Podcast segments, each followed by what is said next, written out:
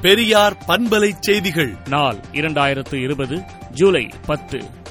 உலகளவில் கொரோனா வைரஸால் பாதிக்கப்பட்டவர்களின் எண்ணிக்கை ஒரு கோடியே இருபத்தி மூன்று லட்சத்து எழுபத்தொன்பதாயிரத்து இருநூற்று ஐம்பத்தொன்பதாகவும் இறந்தவர்களின் எண்ணிக்கை ஐந்து லட்சத்து ஐம்பத்தாறாயிரத்து அறுநூற்று ஒன்பதாகவும் இந்தியாவில் பாதிக்கப்பட்டவர்களின் எண்ணிக்கை ஏழு லட்சத்து தொன்னூற்று மூன்றாயிரத்து எண்ணூற்று இரண்டாகவும் இறந்தவர்களின் எண்ணிக்கை இருபத்தோராயிரத்து அறுநூற்று நான்காகவும் தமிழ்நாடை பொறுத்தவரையில் பாதிக்கப்பட்டவர்களின் எண்ணிக்கை ஒரு லட்சத்து இருபத்தாறாயிரத்து ஐநூற்று எண்பத்தொன்றாகவும் இறந்தவர்களின் எண்ணிக்கை ஆயிரத்து எழுநூற்று அறுபத்தைந்தாகவும் உயர்ந்துள்ளது.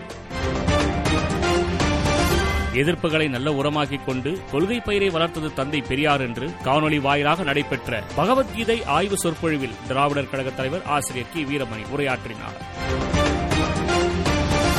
நீட் தேர்வை ரத்து செய்ய வேண்டும் என்றும் பிளஸ் டூ மதிப்பெண் அடிப்படையில் மருத்துவக் கல்லூரியில் மாணவர் சேர்க்கை நடைபெற வேண்டும் என்றும் பிரதமர் மோடிக்கு தமிழக முதலமைச்சர் எடப்பாடி பழனிசாமி கடிதம் எழுதியுள்ளார். ஈரோடு மாவட்டம் கோபிச்செட்டிப்பாளையத்தில் செய்தியாளர்களிடம் பேட்டியளித்த தமிழக பள்ளிக்கல்வித்துறை அமைச்சர் செங்கோட்டையன் தமிழகத்தில் ஆன்லைன் மூலம் வகுப்புகள் நடத்தப்படாது என்றும் தொலைக்காட்சி மூலம்தான் பாடத்திட்டம் கற்பிக்கப்படும் என்றும் அரசு பள்ளி மாணவர்களுக்கான ஆன்லைன் வகுப்புகளுக்காக மூன்று தொலைக்காட்சிகள் தயாராக உள்ளனர் என்றும் தெரிவித்தார். புரட்சி கவிஞர் மகன் சு. மன்னர் மன்னன் மறைவுக்கு கழக தோழர்கள் மற்றும் பல்வேறு கட்சி பொறுப்பாளர்கள் சார்பில் வீரவணக்கம் தெரிவிக்கப்பட்டது. தமிழக கூட்டுறவுத்துறை அமைச்சர் செல்லூர் ராஜுவுக்கு கொரோனா பாதிப்பு உறுதி செய்யப்பட்டதை அடுத்து சென்னையில் உள்ள ஒரு தனியார் மருத்துவமனையில் சிகிச்சைக்காக அனுமதிக்கப்பட்டுள்ளார். மருத்துவமனையில் சிகிச்சை பெற்று வரும் அமைச்சர் செல்லூர் ராஜுவை திமுக தலைவர் மு க ஸ்டாலின் தொலைபேசி மூலம் தொடர்பு கொண்டு நலம் விசாரித்தார். தனியார் தொலைக்காட்சி லோகோவை பயன்படுத்தி கொரோனா வைரஸ் தொடர்பாக வதந்தி குற்றத்திற்காக மாணவர்கள் மீது போடப்பட்ட குண்டர் சட்டத்தை ரத்து செய்து சென்னை உயர்நீதிமன்றம் உத்தரவிட்டுள்ளது. இது சைபர் குற்றத்தின் கீழ் வரவில்லை என்றும் குண்டர் சட்டத்தில் அடைக்கப்பட்டவர்கள் மாணவர்கள் என்பதை கருதில் கொண்டும் அவர்கள் மீது போடப்பட்ட குண்டர் சட்டத்தை ரத்து செய்வதாக நீதிபதிகள் தெரிவித்துள்ளனர். தமிழகத்தில் அடுத்தடுத்து மூன்று அதிமுக அமைச்சர்களுக்கு கொரோனா தொற்று வந்துள்ளது. இதையடுத்து கொரோனா தடுப்பு நடவடிக்கையாக தற்போது தமிழக தலைமைச் செயலகம் மூடப்பட்டுள்ளது.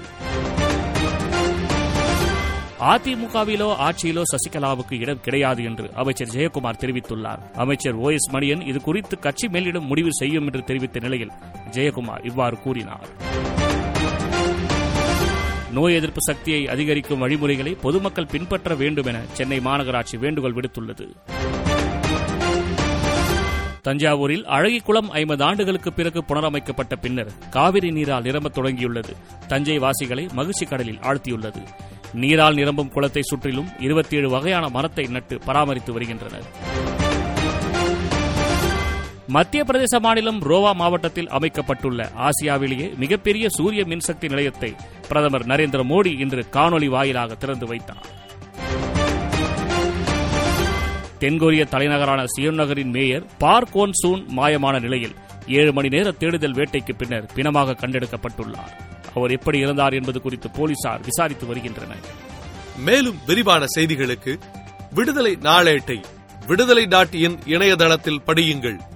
பெரியார் பண்பலை செய்திகளை நாள்தோறும் உங்கள் செல்பேசியிலேயே கேட்பதற்கு எட்டு ஒன்று இரண்டு நான்கு ஒன்று ஐந்து இரண்டு இரண்டு இரண்டு இரண்டு என்ற எண்ணுக்கு பெரியார் எஃப் நியூஸ் என்று வாட்ஸ்அப் மூலம் செய்தி அனுப்புங்கள்.